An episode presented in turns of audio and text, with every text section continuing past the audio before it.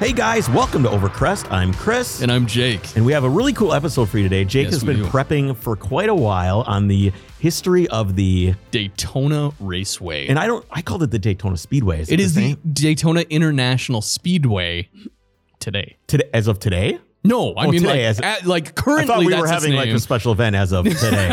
that would have been really cool. No. But no, in the, it's hasn't always been called that. Okay, as I we'll got get you. I into. got you. Um, but before we do that, um, what have you got going on? Anything in the in the world of Jake? A little bit. I have a I'm- fiasco to talk about, but a fiasco. I have a fiasco. Okay. Well, I'll just go through my week real quick. I I'm sadly realizing that my most like noteworthy or attention getting car is the Hummer truck. Like Well, I you get know- more comments on that truck than I do driving around an orange Well, you vintage certainly don't. 911. You certainly don't see the Hummers every day. Right. And that's what it is. But people stop me everywhere I go and are like, I didn't know they made one of these and just like want to go off on it. And I just, it's like, but no one wants to talk about my 911. I like that one better. Well, that's the opposite of the reaction that I've had. I get all kinds of people asking Oh, me I'm about sure. 911, but Also, speaking of the Hummer, maybe it's because that deck lid you put on your car.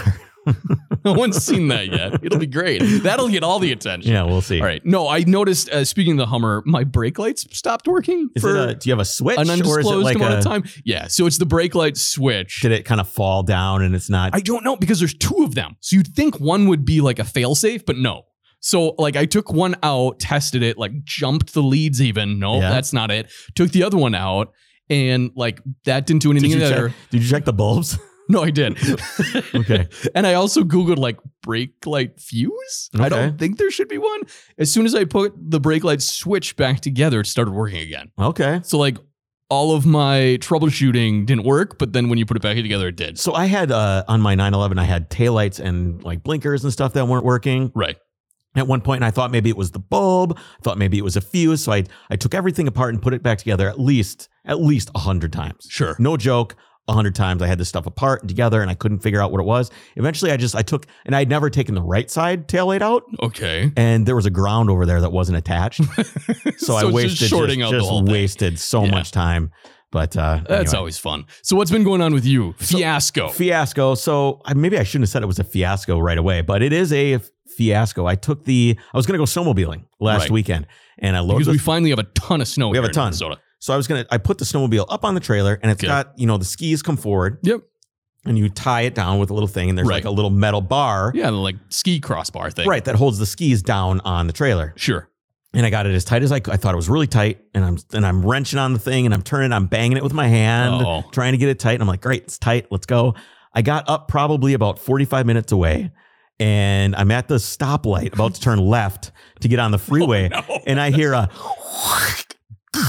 No. right in the middle of the road. The snowmobile slides off the back of the trailer, lands in the middle of the street, and I'm like, and it's like a four lane highway. So I'm like, oh my god, what am I Did gonna the do? snowmobile land upright? At Yeah, least? it landed flat, Okay. upright. I was It just- expecting it like rolling No, it it across. literally just slid right off the back. Oh, okay. And I looked in the rearview mirror and I just saw it going in slow motion. in slow just- uh. motion. And I saw the lady behind like raise her arms up, like, "What's you Yeah, know, what is this what all is about? this?" I'm like, "Well, at least she didn't run over the run over the snowmobile." Okay. But um, so anyway, so I. I'm like, what do I do? So I like, I started to back up, and then I'm all nervous and like Oh, freaked yeah. out. So then it's a snowmobile trailer, which means I'm like, "Arr," like you Oh, turn the yeah, wheel a yeah. little bit, and it goes all over the place because it's a it's not single like a axle. long wheelbase trailer where it's easy to no, back it's up. super hard. So I said, ah, never mind. And I drove up around the block and pulled up on the median Okay. and pulled the truck through it in four wheel drive, pulled up Sure. in the median, t- f- turned the snowmobile around and like drove it onto the median. and Did then- the snowmobile start right away? Yeah, Because yeah, it that did. would have been super frustrating like, in the middle of yanking and then- traffic. Just ah. just yanking the hell out of the thing? No, yeah, it started up just fine. Okay. Thank goodness. So you got it back on the trailer. I had my my buddies had gotten on the freeway. I'm like beeping. Like "Brr, brr," just like beeping, like please stop, don't Yeah. stop. And then they ended up they they came back and helped me because I need to have someone. It's a tilt trailer, Right. Someone has to you need to have someone stand hold the trailer to get that thing down. back. So I got it back on there and I went, guys, I'm done. I went home. oh, I really? was yeah. There was other things that were on my mind at the time, and I'm like, this How was a- far were you from your destination? another 40 minutes. Okay. Yeah, so probably. you were about- half there, I was halfway, halfway there, there. and you're like, no. I'm done. I'm like, this is the straw. This is a sign. yeah. I'm I'm going home. so, So, what what actually happened? the, the the the little tie bar must have just rotated and it Huh. slid right off the back. I just didn't have it tight. There must have been ice in the in the threads or something because I had it really tight, but it must Right. just not have been tight enough. So it just it must have just rot as it slid back. The the arm must have just rotated, and that was the end of that. Don't is, aren't you usually supposed to strap the back of the sled as well? Yeah, but that wouldn't have helped anyway because it slid off backwards. Oh. There's I don't. So what I did is I ended up putting I did have a ratchet strap, so I put it through the skis and like ratcheted it down again. Right. So it's like some, and I usually do that, but I was like, ah, it's fine, it'll be good. so anyway, so I come home, I back the trailer up, and I left it running because I was going to do some things, and I only had like a quarter of a tank of gas left, so I left it running, and I and I took the trailer off and set it down, and you know put the cover on the snowmobile and did other Sure. things. Went inside, got distracted. oh, uh, and- so the truck's idling out it's Oh, there. idling out there till it ran out of gas. so I go out so today. this is the next morning. so the last time I drove it was that would have been Saturday. It is now Thursday. So as far as we know, it's been idling for days. days. It's been idling for days. So the truck's so I go out there and I'm like, what? It's just like, what is wrong with this Yeah, stupid truck? yeah. This POS that I can't sell. What's going on with the thing now? And I'm like, and I look at the and I turn the key off Yep. and I turn the key on. I'm waiting for the gas gauge to It like doesn't move up a move. little bit. You know, how it kind of like sits up a little, even Yeah, if it's yeah, yeah. really low. It just kind of goes moves a little. There was nothing. Right. And what? It's just like, all right. Well, I'm gonna. So I go and I get the my uh, my little um, gas can, the little jerry can. One gallon or five gallon? Uh, th- the uh, three gallon. oh, okay. It's like a little, but it's not full. okay. It's mostly empty R- oh, okay. because I had put whatever was in it into my sn- In uh, the- in the snowblower, snowmobile. Oh, snowblower. Okay. into the snowblower right. because I needed a snowblower the driveway because we got a ton of snow. Yeah. So, so I'm like, I trickle whatever's left in there. And this would not start. So I had to take, I took the fuel line off the snowblower, drained the gas that was in the full tank of the snowblower into the gas can, poured that in, which was probably like half a gallon. Yeah. and was able to make it to the gas station. Oh, geez. and then I filled it all the way up. Yeah. Of course, I like, put the, filled the thing all the way up. So that was Speaking of snowblowing, quite the fiasco. so a few like the last few years actually we've gotten hardly any snow and i had an old beefy snowblower that was like overkill And right how many times did you have to yank it to get yes the thing? To exactly and for some reason i was stupid and modified it so i had a big tractor pipe coming off of it and it was rusty and Start? What it do you was mean? For some reason, that sounds like something. exactly that I Exactly. do. Yeah. Exactly. So finally, I was like, never use this thing. It's not worth it. Like, if we get two inches of snow, like we usually do, these aren't even that efficient on that amount of snow. Right. So I sold it and I bought a used little like two cycle snow pup, I call them, right? Okay. Is And that an so- actual name or that's just your nickname? I think that's a brand somewhere. It's the Toro snow thrower. I don't, it's I Okay. call it the snow pup. Just the little like non whatever. propelled two cycle You have to push single it yourself. stage. Right. Right. And so that worked great for the amount of snow we've got for the last like four years. yeah. except for this year It's when we been a have nightmare? feet of snow. And so what I do now is I get a traction strip. That's what I call it. So it's like the opposite of a landing strip haircut. Yeah. You just for Uh, I the do tires. like yep, just one traction strip so that the Audi's snow tires. I just can get imagine up I'm there. s- imagining out there going, "Mm," just like Yep, that's a shoving lot the of it. thing into that's the a lot snow, of it. And then just, like, everyone over goes, "Bran, and over. bran." it doesn't work at all. So screw this snow. Well, I, for five years, I've had a brand new snowblower that I've never used. Yeah. It's a nice two stage. Everybody Right. in California that's listening right now is like, God, why do you live there? this all sounds terrible. Or they're turning us off. The snowblower hour on Oh, Overcrest. yeah. Anyway, so that's that's everything that's been going wrong in my life. That's that's about it. Yeah. Um, well, before we move on, we got to make sure that everyone knows about Patreon that we do. It's at patreon.com slash overcrest. You can be the first to hear new episodes. We do exclusive content Yep. every month now. And if you want, you can you can download the Patreon app. And Okay. then it'll update you every time we update the podcast. Whatever you're listening to now, you can also listen to it there. So wherever Awesome. you're listening to this one, you can listen to it there. Actually, a little bit early. Right. Plus, you get our exclusive once a month episodes that we've been doing, some exclusive content, and we'll send you a T-shirt or some stickers or both. or Exactly. whatever. You know, we'll get some stuff out to you. Um, Five bucks a month. You know, show some support, subscribe. You know, it's it's really really easy, and you know, ten bucks a month will send you a shirt. And we Oh, appreciate We it. really, really appreciate it. And uh, we appreciate the support. And of course, appreciate you telling everybody about us. yeah. Connect with us on Instagram, Facebook, social media. We love to hear from you. We're Yep. usually At very Overcrest active. something. It's all So- at Overcrest, whatever. So you'll be able to find Absolutely. it. All right. What have we got? Let's get our into main, our main one. segment here. This is the history of Daytona Raceway. So, Chris, there's a strip of sand along Florida's Atlantic coast where the beach has notoriously hard packed sand. This is known as Daytona Beach, and its history is inextricably linked with motor racing. The first men who took notice of this kind of hard packed, smooth area strip of sand were none, none other than Ransom and Ex- Alexander. Ransom and ex- who are these people? You don't you don't know who Ransom or Alexander are? No. Well, the names may not mean anything on their own, but Ransom E. Olds Oh, and okay. Alexander Winston each had their own car companies, one of which you may be able to guess. yeah, Oldsmobile. Yes. Okay. So in 1902, the owners of Oldsmobile and the Winston Motor Carriage Company, Which I no one knows about. They're done. So- Did they start producing cigarettes instead? Is Yeah, that what- Winston? Maybe. So they staged a bit of a competition between their cars on this hard packed sand of Daytona Beach. Now, the winner of this fabled race was apparently lost to history. But I'd like to think it was Olds who won, be- since we know about Oldsmobiles and not the Winston Motor Carriage Company. Yeah, they're not around anymore. Regardless, it wasn't long before word got out, and Daytona Beach became the premier location to chase down land speed records. So were they just doing this on the beach? Literally on the beach. Okay. Well, you see that some of the like the the gentleman racing that they get out and do where Yeah. they, they get out with the Model A's or Model T's or whatever, they Exactly. rip up and down That's the where it beach. comes from. Okay. So between 1905 and 1935, there were at least 13 organized events that took place on the beach, and over 15 land speed records were actually set right there. Okay. Most so this is before the salt flats that they're doing. Yes. Okay. most notable of those land speed records happened on the 22nd of February 1933 when Sir Malcolm Campbell I got to break out my British accent here Yeah. drove his supercharged Rolls Royce V12 powered Bluebird to a ridiculous speed What was it? 276 miles an hour on a beach That's pretty in impressive. 1933. That's bonkers. So once these speeds reached well over 200 miles an hour, which it is, those seeking to break, break land speed records moved to the Bonneville salt, salt flats. Because can you imagine at those speeds what a narrow, kind of undulating beach surface would feel like? Terrible. It would be It would be awful. Well, I- hey, is this just like after the tide went out? It might be really flat. You know, Right. the tide goes out, it's probably pretty flat. like I mean, self levels, Yeah. but still, it's narrow Could you compared ma- to like the salt flats. Well, yeah. Could you imagine being like a crab, just like minding your own business? Just like- so that's crazy. This is the part of the story though where we kind of change gears. That Okay. was Daytona Beach, all the land speed records. We're gonna enter Sig Hogdahl.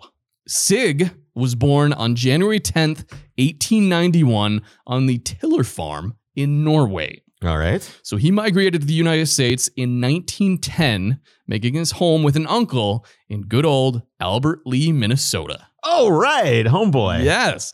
So Minnesota must have seemed like home to Sig, this native Norwegian, with all the frozen waterways, right? And like the same weather as we are just complaining about. So it Right. makes sense. We all have some Scandinavian blood in us. So it's really no surprise then that his first foray into racing was on ice. In 1912, Sig drove a specially equipped Indian motorcycle in local ice races. This ice bike, as they were calling it, was said to have reached a speed of 70 miles per hour in 1912, which is pretty cool on ice. Uh, from there, he switched out to different types of motor racing. He did a lot of um, like dirt bike, dirt bike riding. I, they weren't even dirt bikes at the time. It was basically just motorized bicycles Right. that you were riding on dirt. And then uh, he switched to racing cars on dirt track in 1918. So as it turns out, Sig was actually really, really good as a dirt track driver, becoming the International Motor Contest Association champion six years in a row between 1927 and 1932. But before all that, he built the Wisconsin Special. All right. What's that involves? It. I'm just imagining something that has to do with cheese. The car was named after its engine. The 836 cubic inch Wisconsin airplane six cylinder, which was directly connected to the rear wheels.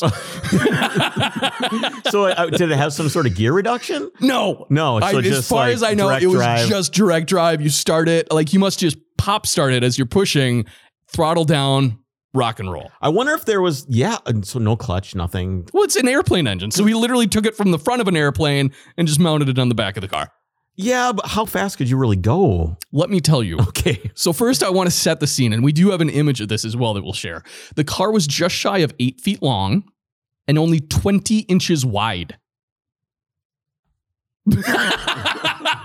Okay. so, and this this 836 it's all motor. Oh yeah, When we this say- 836 cubic inch, inch Wisconsin airplane engine put out 250 horsepower, and as I can imagine, with a- that much is this- displacement, an this a- ungodly amount of torque. V8 inline s- Inline eh, six. Inline 6. Okay. Yes. That is those pistons are pretty serious. Yeah, six. Well, 836 divided by six. Those are like coffee cans Yeah, moving they're up and down. they're serious. So he literally just built a missile on wheels. When you picture something eight feet long, 20 inches wide, with a massive engine. So you're you're basically sitting on the rear axle with like Yes. this long steering column that's going Yup. all the way out to the front wheels, past this giant six cylinder engine. right. It must have sounded insane. I can't too. imagine. You know, they used to have like uh, on some of the planes and old tanks and stuff like that. They would have. I, I wonder if this is how they would start this thing, but you would have a because there had to be some way to engage the drive, right? There Right. must have been something. It wouldn't just. I don't think you would push. I have start no this thing. idea. But anyway, what they would do is they'd have this big flywheel, so you'd crank this big flywheel like really heavy, like Right. whoa, whoa, whoa, whoa, whoa, and you'd crank it as hard as you can for a while, and then you would drop it. on Oh, the motor. sure. And Yup. that's what would turn the motor over and get it Yes. started because it had this huge amount of inertia Yep. on these, and it- so that that's how you would start it. And it was like that's if you were in dire need, the starter was bad, or Okay. the or the br- the battery was like one that you have in one of your cars. You'd have to like crank up this enormous, like who knows how much it weighs, flywheel, and then throw it out- throw all that Throw it inertia in into the gear. engine, Yep. then it would then it would start. Which for old diesel stuff was like really really hard to get started anyway. Yeah, there was a, a like video of exactly that happening at the um, Goodwood Festival of Speed this last year. And it was like this old guy in like, you know, this 100-year-old car just sitting here cranking it on the starting line and then drops in all the smoke comes out and Yeah. spews everywhere. Yep. So yeah, I can imagine this is probably what our friend Sig here had to deal with. There had to be something. There had to be some way to engage. Otherwise, how would you stop it? Because it would have with an engine that yeah, size. you're right. with that with an engine that size, even if you turn off the fuel or spark or something, that's a lot You're of gonna keep momentum. going for a You're while. gonna keep going. just steer right into the sir. So with a missile on wheels with a giant engine, where do you take that? to Daytona. Daytona Beach, baby. It's the only place you can go. Yeah. So on April 7th, 1922, Sig Hogdahl piloted his Wisconsin special to a world land speed record of 180 miles an hour. And and this is much slower than the other vehicle you were talking about. this yes, must have but been like a this was six- seven years earlier. Oh, okay, okay. Yeah, we kind of went back in time here to follow Sig. So the official record was not awarded to him, though, because the run was not timed by the officiating body of the time, the American Automobile Association. Okay. Yes, that automobile uh, American Automobile Association AAA. I They don't- were the officiating body of land speed records, So they used to be cool. which is kind of a far cry from like a towing service. yeah. Well, it insurance. used AAA used to be like th- they would help you with your hotels, they would help you travel the road, they would help Right. do. All, now they're just kind of like they're the only thing you really need from AAA is with it. towing. is towing. Yeah. You know, what else do you really need? They try to do research for you. They try to do other things. You don't really need maps. yeah. But yeah, AAA was really cool back in the day. So, but they weren't there that day. So he didn't get the official land speed record. But regardless, Sig made a name for himself between the speed record attempt and the later dirt track championships that we talked about. So when land speed record attempts finally moved from Daytona Beach to the Bonneville Salt Flats, Daytona Beach officials were concerned about the loss of all the spectator rev- revenue. Like this was a mecca that everyone would come to Right. like Sig, for instance. So and did they, they'd did, they have, did they have spectators. bleachers or did they just all like they did have bleachers. Okay. Yep. Um, and this was all just kind of for straight line, you know, time yeah, trials, Just, or not time trials, but like land speed records, right? So they asked Hogdahl to organize and promote an automobile race. The city posted five grand as a purse, and Sig designed the racetrack. hut on a narrow beach. Or this is this in the city of Daytona? The course started on the pavement of Highway A1A. Beachfront Avenue. Is- is it- is that what it is? Yes. so it started on What Highway. song, what song is that? That's a Vanilla Ice song, I think. A1A, Beachfront Avenue. right? Yeah, yeah, yeah. Yeah, okay. So it started at 4511 South Atlantic Avenue, which is right off of Highway A1A, which, fun fact, is now the address of a restaurant named Racing's North Turn as a kind, Okay. kind of homage to this. Sure. The course then this, went this south. history reminds me of Road America a little bit, how it Yes. started out Yep. with like on the racing on the street and everything else. Yeah, there are a lot of racetracks I could do the history of like this. So it, it is interesting how they all kind of start. So it went for uh, almost two miles down A1A to the end of the road. Like I think the, the freeway just stopped there at some point. And then they drove into basically the beach on the, what is it called here? I want to get the names right. Beach Street. Okay. And then they turned up and returned two miles north. You know on the there's somebody beach listening- Itself. There's somebody in Daytona going, okay, Beach Street, A1A. Okay, I was there. I had coffee at the Starbucks there Right. like 20 minutes ago. Yeah. So then they went back up the beach and returned to that A1A at the north turn. So not a crazy route. It's basically a big rectangle. Okay. And each lap was just shy. It was like I saw 3.2 to 4 miles. Okay. So it's, a fairly fair size Stan- course. fairly standard. Right. And just like that, the Daytona Beach Road Race of 1936 was set. However, when the city's employees arrived the morning of the race on March 8th to sell tickets, they were dismayed to find thousands of fans already surrounding this makeshift track. The city was said to have lost a reported $22,000 in revenue. From what? They were planning on selling all these tickets. But That's why they put up the purse money.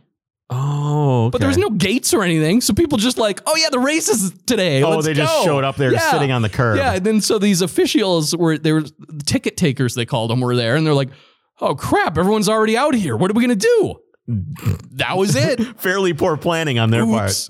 What's worse, due in part to all these unmitigated spectators, the sandy turns became virtually impassable, which caused numerous scoring disputes and technical protests in the actual race. So where people were just like standing in the middle of the circuit, like, yeah, I don't This know. is like Group B style. Yes, ex- that's what I'm picturing. So the event was actually stopped after 75 of the 78 laps they were supposed to do. So three laps to the end, they're like, this is getting out of hand. We're just Right. going to call it. So Milt Marion was declared the winner by AAA, which again is the sanctioning body. I love that. Second place finisher Ben Shaw and third place finisher Tommy Elmore protested the results, but their appeal was overturned. So all in all, yeah. On one hand, the race was So is a it- mess. I was gonna say it sounds like a complete and utter failure. well, the race was a mess, and the city of Daytona Beach refused to promote any further events, having lost out on all this money they planned to collect. However, the spectacle as an event itself was successful, as evidenced by how many people Yeah, they were- showed up and They were came all out. interested. Yeah. Exactly. So Sig Hogdahl talked with France, who was another racer and local auto shop owner, William France, and they convinced the Dayton Beach Why Elks is Club- everybody's name from back then cool? Everything. Every time we do one of these, there's some guy with a cool name, William Sig- France. Yeah, William France. William Bill France. He went by Bill. so him and Sig went out to the Da- Daytona Beach Elks Club and they basically convinced them to sponsor a race the following year. They were like, look, we know the city put it up the first year and we planned it terribly, but if you sponsor this, we're going to take it and we're going to do it awesome. Okay. So the 1937 event was a little more successful, but still didn't make any money. I don't know why. Maybe people just showed up on the beach again, like Okay. they did the previous year. So, with two lackluster races having come and gone, our friend Sig got out of the race organizing racket for good. He's done. He's like, I was good at racing, not so much at the planning of the races. Sure. So this left William Bill France the job of running the course in 1938. And there were actually two events that year. Danny Murphy beat France in the July event, which made him $200. France beat Lloyd Moody and Pig Ridings. Wait, Moody? Two, yes, Like from Holman and Moody?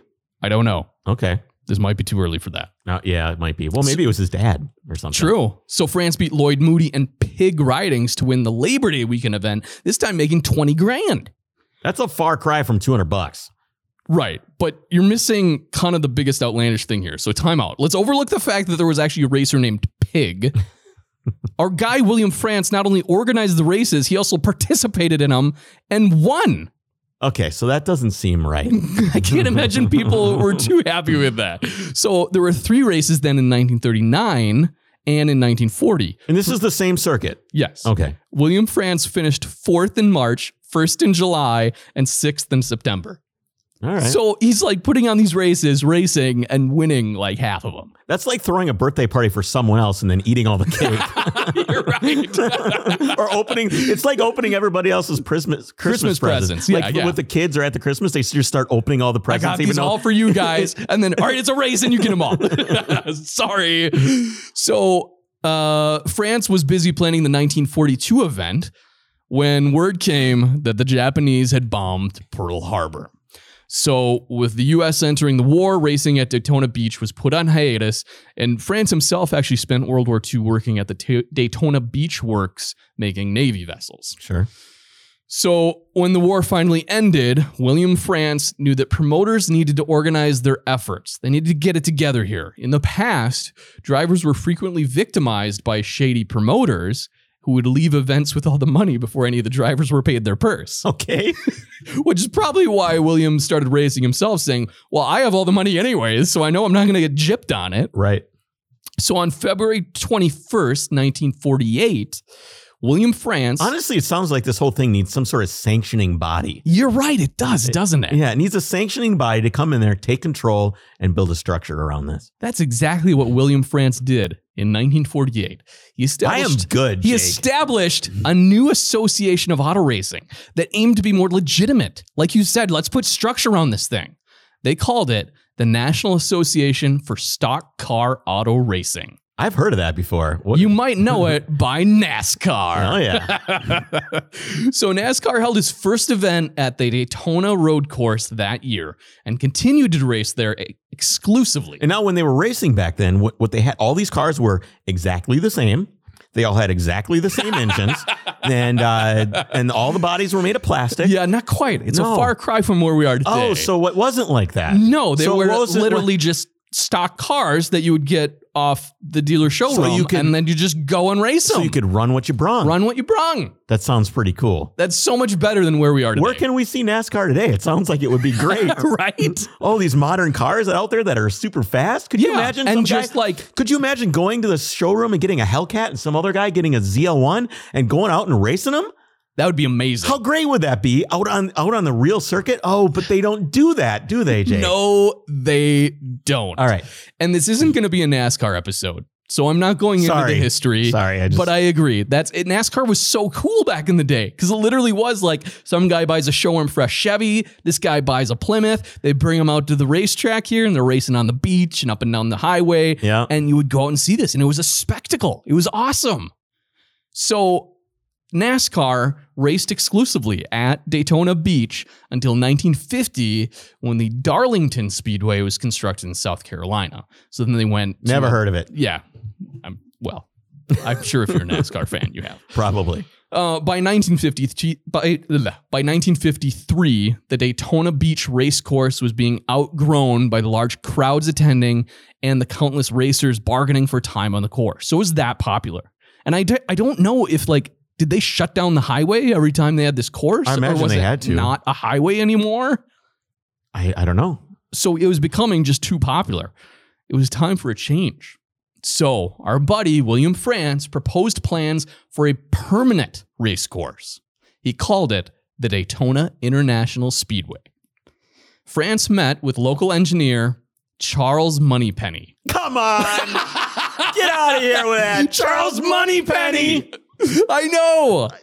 Dang it. Right. No, I'm glad you said before that they have cool names because enter Charles Moneypenny. Yeah. So like uh, he also apparently worked for James Bond, right? Money Penny. I'm assuming he probably worked for some sort of uh, some sort of bank. Is, is my It guess. would have been would great. You, would you bank at the Bank of Money Penny? Heck yeah, I would. No, he was actually like an architect and a designer. Okay. So they discussed to basically form plans for the speedway. And France wanted the track to have the highest banking possible to allow the cars to reach high speeds and to give the fans a better view of the cars on the track. Sure. right? what- So, what if you you're just- looking across the way on the far straight and they're sitting flat there, you can't really make out what's going on. right, But if it's banked, you're You can- basically looking at all the action right there. except you can't see what's right in front of you because it's banked. Well, true. But if you're looking at three quarters of the track, you can- exactly, you can, actually so it see it. actually made a lot of sense and had foresight for why you would want that. which is probably why it's often called the greatest spectator racing that you can go see because you can see everything that's happening all the time. Exactly. Versus some road races, some circuits, you just you just see you're them like go past. "Vroom," and you're like, all right, well, another Yeah. minute and forty seconds, he'll be back. Exactly. So Mr. Moneypenny then traveled to Detroit to visit the Ford Proving Grounds, which had a high-speed test track with banked corners.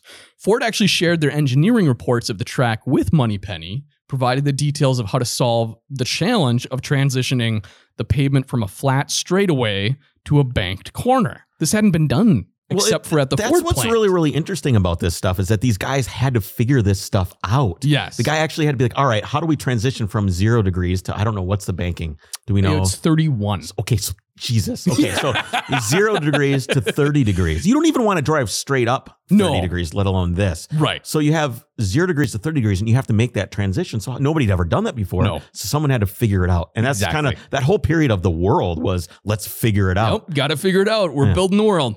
So now it's Google it. because someone, else says. someone else has already got it figured out. All right. So William Bill France took the plans to the Daytona Beach City Commission, who supported his idea and formed the Daytona Beach Speedway Authority. Well, of course they're supporting it. They're like, get this race off of our highway every weekend. Yeah, yeah, for sure. So the city commission agreed to lease a 447 acre parcel of land adjacent to the airport to France's newly established corporation for $10,000 a year for 50 years. Oh, someone, someone is very disappointed that at year like forty-seven, like these guys are still only paying ten grand for this. What year did that get signed? What year was that? Uh, 50, 48, okay, so somewhere till, around there. till in nineteen ninety-seven, It just NASCAR came was up. paying ten grand A year. a year for the It's not property, even per month. making hundreds of millions of dollars. Yes. I wonder if somehow that got renegotiated. Or Come on. I don't know. Maybe the city, because sometimes, like, think of all of the money that cities give for stadiums and stuff, right? To Yeah, but I don't think it's like a fifty-year contract. Whoever came up with that, Yeah, um, good on Moneypenny. Yeah, or good on France Moneypenny. or whoever that was. So William France then began working on funding the project and found support from a Texas oil millionaire, Clint Murchison. Murchison lent France six hundred thousand dollars, along with the construction equipment necessary to build the track.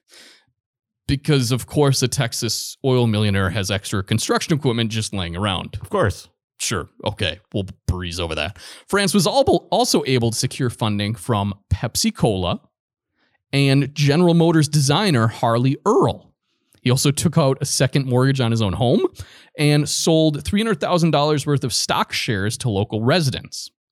So he's like nickel and diming his life into Yeah, this. he's really putting everything he Yes, has. he is. He's probably, I mean, he's put his pants into it basically. I mean, Yes. he was so all in. ground broke on construction of the speedway on November 25th, 1957. But here, think about ten thousand dollars in nineteen fifty-seven. That's a lot of money That in is nineteen fifty-seven. true. So the fact that he basically and it worked- was it was like it was vacant property. yep. So that he got that much money or whatever, and then he basically But mortgaged yeah, his up life. till ninety seven, so he's what is this guy? Probably forty years old at this time, something Sure. like that. So he probably lived another thirty years. After about thirty years, he probably was thinking that ten thousand dollars probably wasn't so bad. yeah, not a bad deal.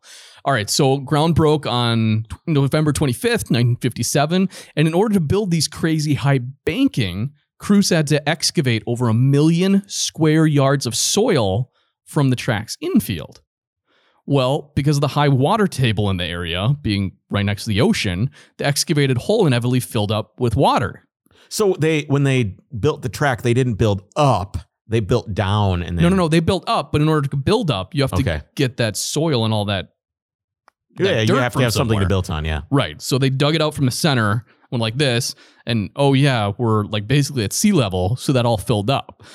Making the best of the situation, France named it Lake Lloyd after Joseph Sachs Lloyd, one of the original members of the Daytona Beach Speedway Commission.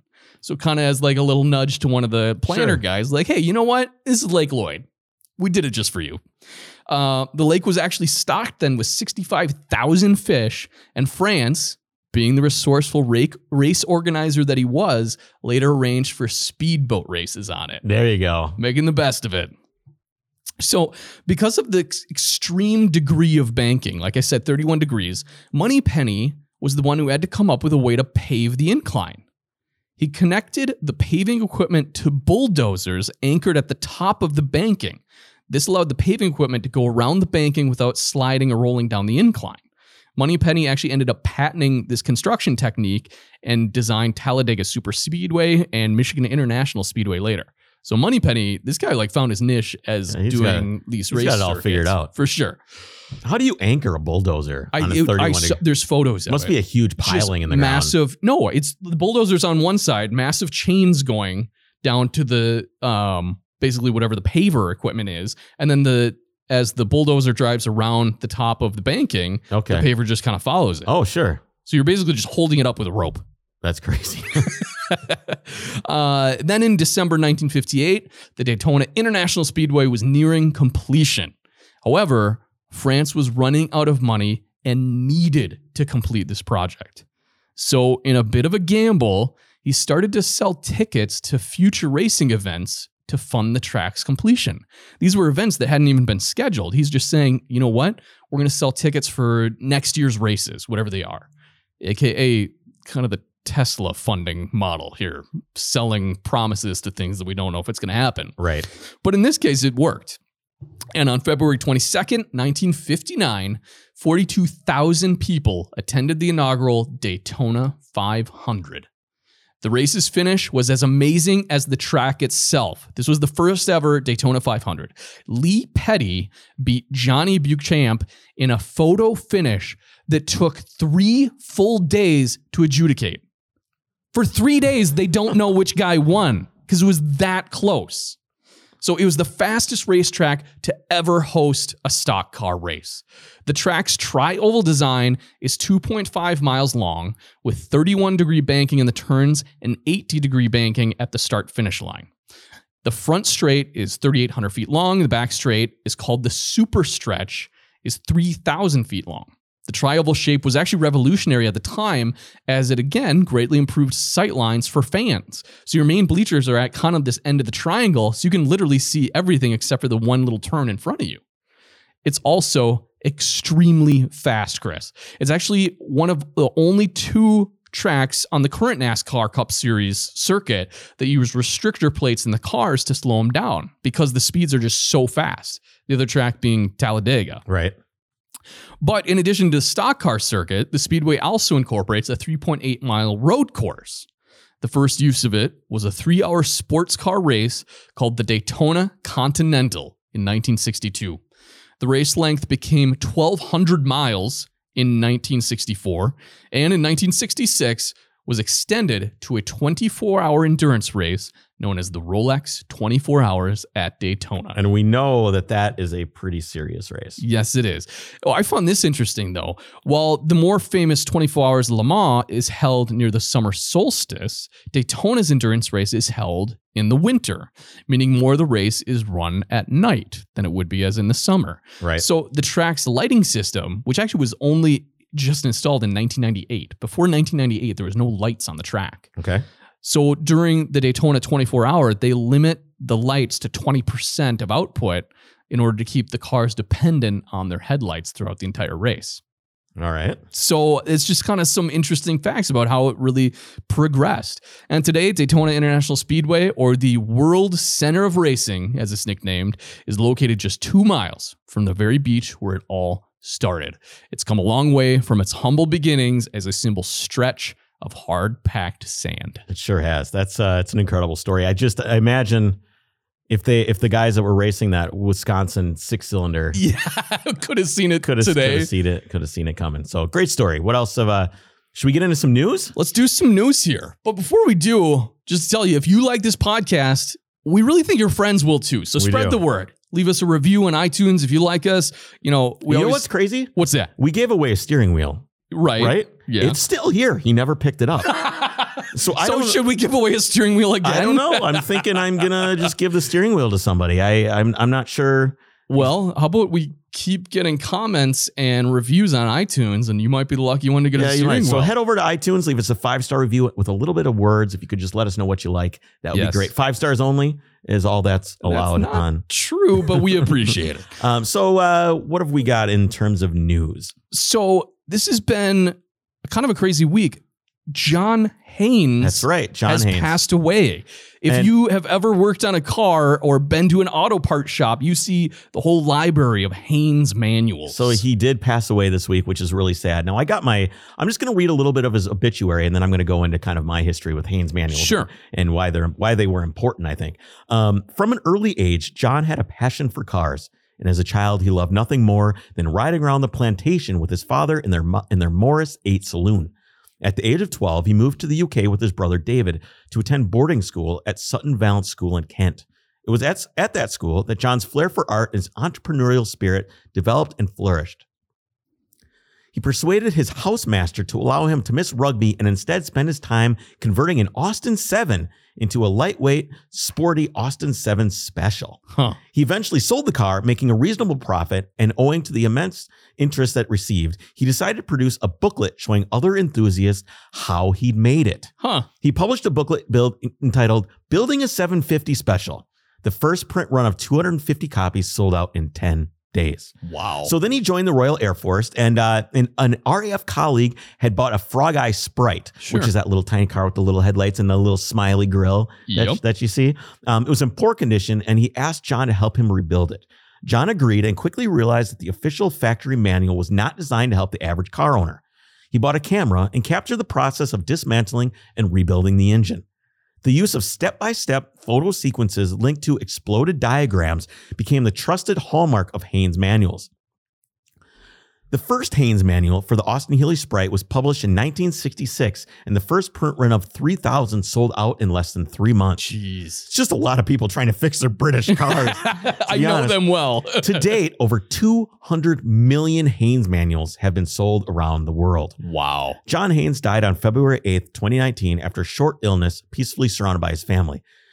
He is survived by brother, sister, two sons, four grandchildren, and his wife Annette, whom the Haynes website says contributed hugely to the success of the Haynes Publishing Group and shares John's lifelong passion for cars. I'm sure she contributed because can you imagine him out in his garage with his little like camera. She's like, "Honey, you've been out here for literally 12 hours someone has to- taking pictures." Someone had to take the photos in the beginning. Maybe Annette was like, she's, he's like, Annette, come over. oh, you're right. Yeah, maybe she yeah. was the photographer. Um, the Haynes website obituary uh, says uh, he, he was al- he was allowed he has allowed his auto museum to grow from 35 cars in the beginning to over 400 vehicles with 125,000 visitors each year. Oh, wow. So we have a lot to thank John Haynes for. Um, everybody that's listening definitely has probably had a Haynes manual at one point. I used to buy one for every car that I bought.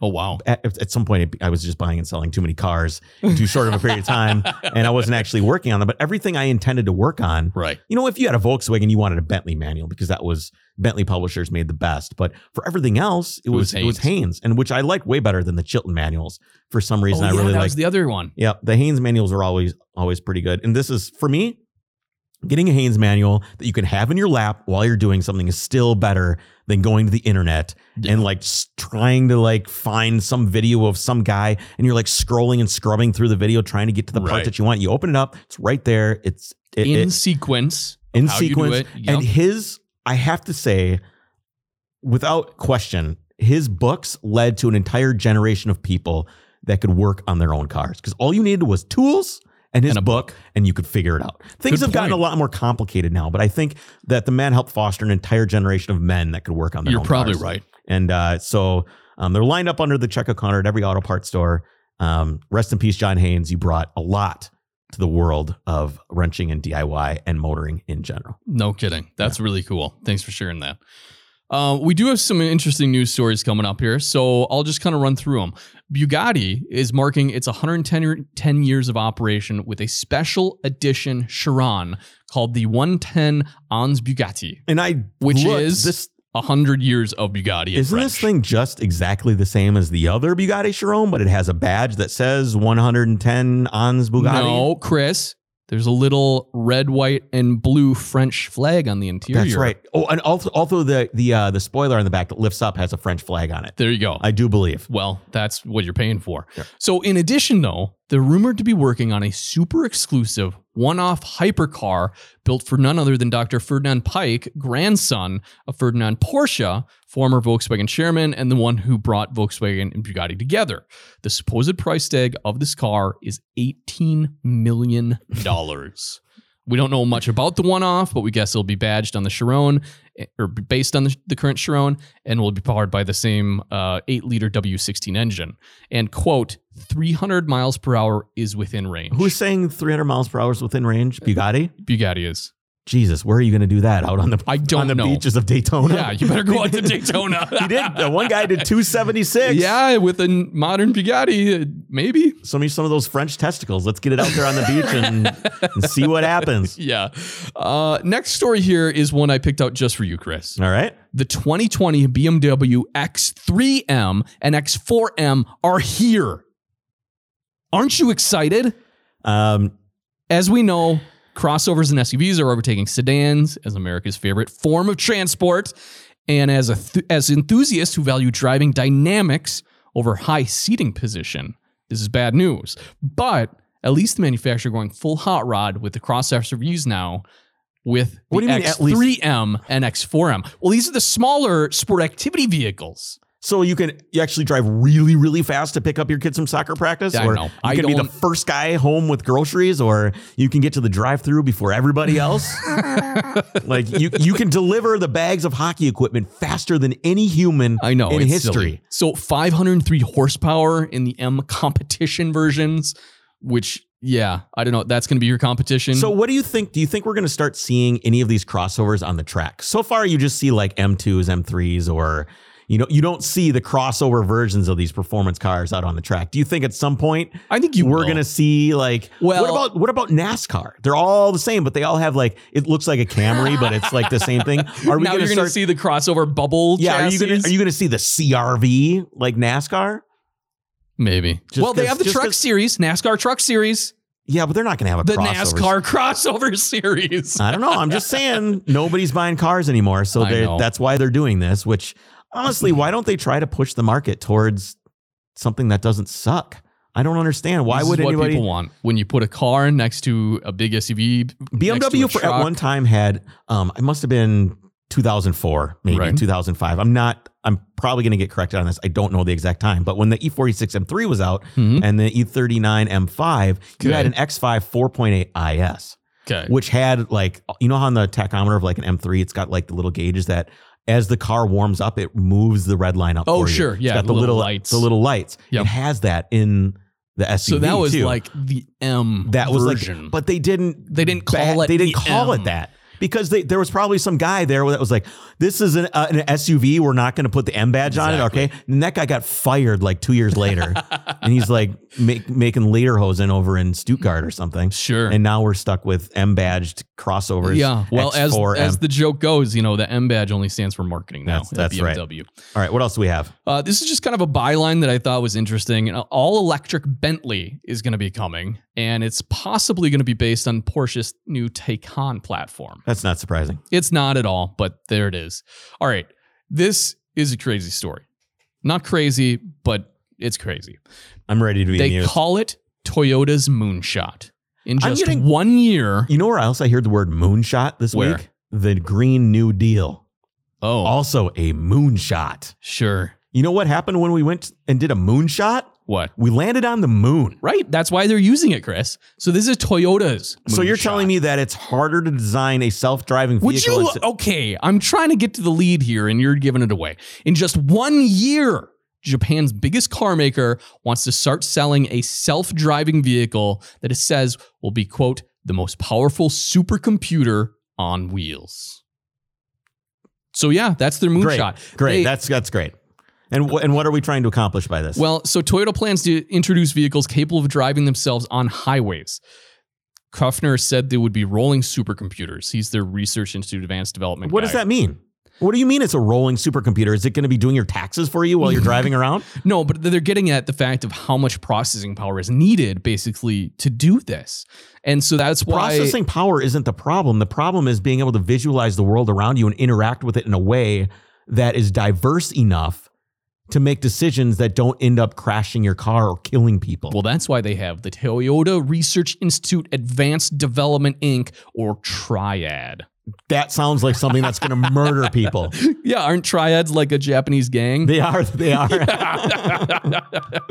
so uh, where is it? Wait, is Um, that just from a movie? What movies had the triads? I in think it has to be a real thing, right? No, I feel like that's like a Steven Seagal film or, s- or something with Jean Claude Van Damme or, or something. the yeah. triads. the triads. Quote, if you think about building a research prototype, making a demonstration is pretty easy, but making a product is really hard.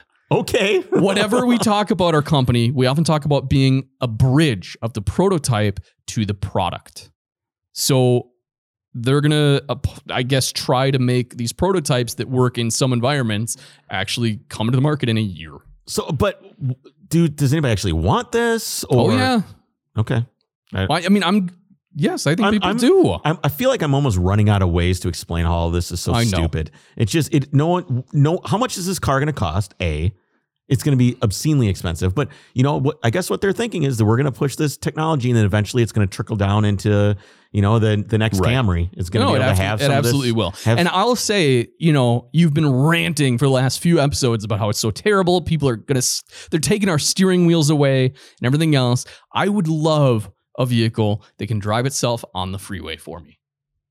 Great. I don't. Okay. Well, in other news, guess what? Oh Jesus. Mazda launched a 30th anniversary Mazda MX-5 Miata.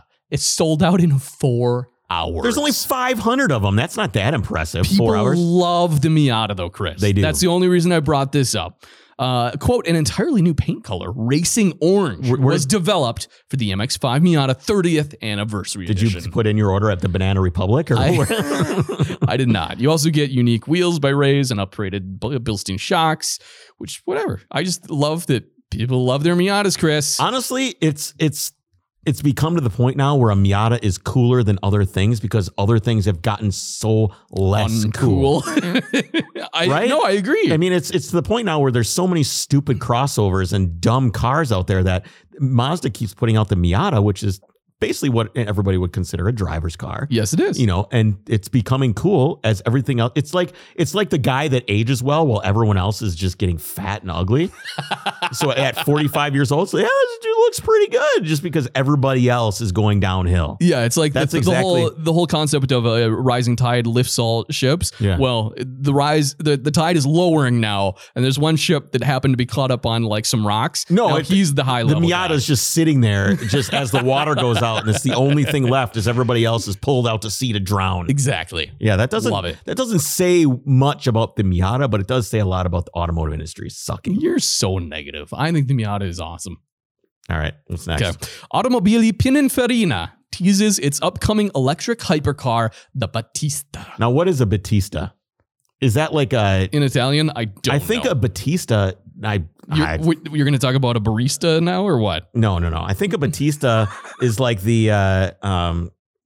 No. Okay. So uh, Pininfarina, we know from Ferrari design lore. So they are the Italian design firm. Your Ferrari has your little Pininfarina badge next Eh, to it's it. just some sort of common Italian name. I thought it was like maybe I'm thinking of like you have like a trebuchet, and then you Okay. have like the the Batista. the big crossbow that has a big darts, a big wooden like a tree. Why that's did shaped- that come to mind? I just think that's what a Batista is. I thought I that's what it would be. Don't think that's right. Probably not. Okay, so d- Pininfarina was always known just as the design firm, right? They're the ones that design the bodies and everything else. Well, Pininfarina SPA in Italy and newly formed, supposedly independent automaker Automobili Pininfarina are 100% owned by Indian car and truck maker Mahindra. Mahindra. Mahindra. And you know what kind of commercials I hear from Mahindra? What? Is tractors.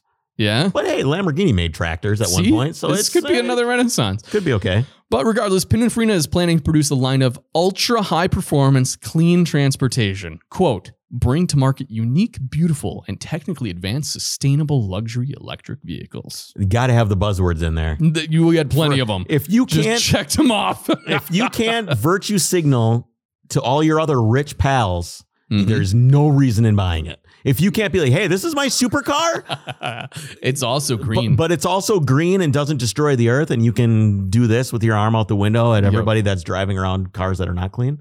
I mean, this is this is a big deal. It's good for your ego. yeah, Yeah. I suppose. I mean, if you're skeptical that this isn't going to happen, know that Pininfarina recently announced a multi-million euro commercial partnership with Croati- Croatian electric supercar maker Rimac. To s- Rimac. Rimac. It's Rimac. I don't know why it's spelt Rimac and pronounced Rimac to supply the electric powertrain I'm and pretty battery sure it's spelled technology. R M I A C. Well, I wrote here R I M I C. Yeah, well, you're wrong. Uh, coincidentally, Rimac makes a car called the C2 that is almost the same performance specs as the coming Batista, which is 0 to 60 in 1.85 seconds, which is ridiculous. 1914 horsepower, 258 mile per hour at top speed, and a 1700 pound feet of torque from four electric motors, one in each wheel. So I'm So- imagining zero to 16, 1.85 will literally make your passenger throw up. That will hurt. It- that will hurt. those kind of G forces are pretty incredible. Yes. Oh, but you have your GeForce little uh, meter I there do. I've somewhere, got so we my can little- bring that with when we test drive the new Batista. Yeah, I'm all set. So basically, it's just going to be a Rimac that's redesigned by Pininfarina. That sounds all right. It's Yeah. Probably a be well, it might be better looking. Who I, knows? they have already shown some designs of it. all right. Well, we'll we'll I see don't know. how it goes. I don't know. Well, I think that's all we have time for today. We've hit our we've hit our limit. I so I liked hope it. you enjoyed Okay. an episode about the Dayt- Daytona Speedway Yes. and some of the history behind that. We've got a um some uh, something really cool coming up next week, don't we? Oh, we do. Can we say anything? Sure. Go ahead. Oh, this is on me. I was talking. We were talking about your guest. No, we're not going to talk about it. We're We not going can't to talk, talk- about it. Okay, no, we're we're just, going to be uh, Porsche centric. We'll say. Okay. We have an announcement coming up. All right. That sounds so good. you should tune in for that. all right, guys. Thanks for tuning in. We will catch you all later. Take care.